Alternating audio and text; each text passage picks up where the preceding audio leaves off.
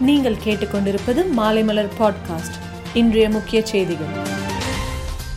வங்காளதேச வெற்றி நாள் கொண்டாட்டத்தில் பங்கேற்பதற்காக ஜனாதிபதி ராம்நாத் கோவிந்த் டிசம்பர் மாதம் பதினாறு மற்றும் பதினேழாம் தேதிகளில் வங்காளதேசத்தில் சுற்றுப்பயணம் மேற்கொள்கிறார்கள். கேரளாவில் கனமழையால் பாதிக்கப்பட்டுள்ள மக்களுக்கு காங்கிரஸ் தொண்டர்கள் உதவி செய்ய வேண்டும் என ராகுல் காந்தி கேட்டுக்கொண்டார் காவேரி வைகை குண்டாறு இணைப்பு திட்டத்துக்கு தடை கோரி கர்நாடக அரசு உச்சநீதிமன்றத்தில் வழக்கு தொடர்ந்துள்ளது.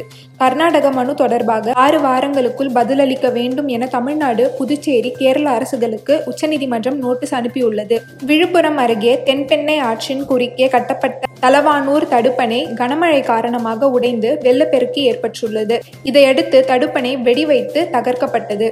சென்னை உயர்நீதிமன்ற தலைமை நீதிபதியை இடமாற்றம் செய்வதற்கு எதிர்ப்பு தெரிவித்து வழக்கறிஞர்கள் போராட்டத்தில் ஈடுபட்டனர். கோயில்களில் மத நிகழ்வுகளை ஒளிபரப்பிய பாஜகவினர் மீதும் அதற்கு துணை போன அதிகாரிகள் மீதும் கடும் நடவடிக்கை எடுக்க வேண்டும் என தமிழக அரசை சீமான் வலியுறுத்தியுள்ளார். ஆஸ்திரேலியாவின் மெல்பர்ன் புறநகர் பகுதியில் நிறுவப்பட்ட மகாத்மா காந்தி சிலையை மர்ம நபர்கள் உடைத்ததால் பரபரப்பு ஏற்பட்டது. சிலை உடைப்புக்கு பிரதமர் ஸ்காட் மாரிசன் கண்டனம் தெரிவித்துள்ளார். டி டுவெண்டி உலக கோப்பையை வென்ற ஆஸ்திரேலிய அணி வீரர்கள் மேத்யூ வேட் ஆரோன் பிஞ்ச் ஆகியோர் ஷூவில் மதுபானம் ஊற்றி குடித்த புகைப்படம் தற்போது சமூக வலைதளங்களில் வைரலாகி வருகிறது. ஜெய்பீம் பட விவகாரம் தொடர்பாக நடிகர் சூர்யா உள்பட மூவருக்கு வன்னியர் சங்கம் சார்பில் வக்கீல் நோட்டீஸ் அனுப்பப்பட்டுள்ளது. ரூபாய் ஐந்து கோடி இழப்பீடு தர வேண்டும் என்னும் வன்னியர் சமூகத்தினரை தவறாக சித்தரித்ததற்காக நாளிதழ் மற்றும் ஊடகங்கள் வாயிலாக மன்னிப்பு கோர வேண்டும் எனவும் அதில் குறிப்பிட்டுள்ளது.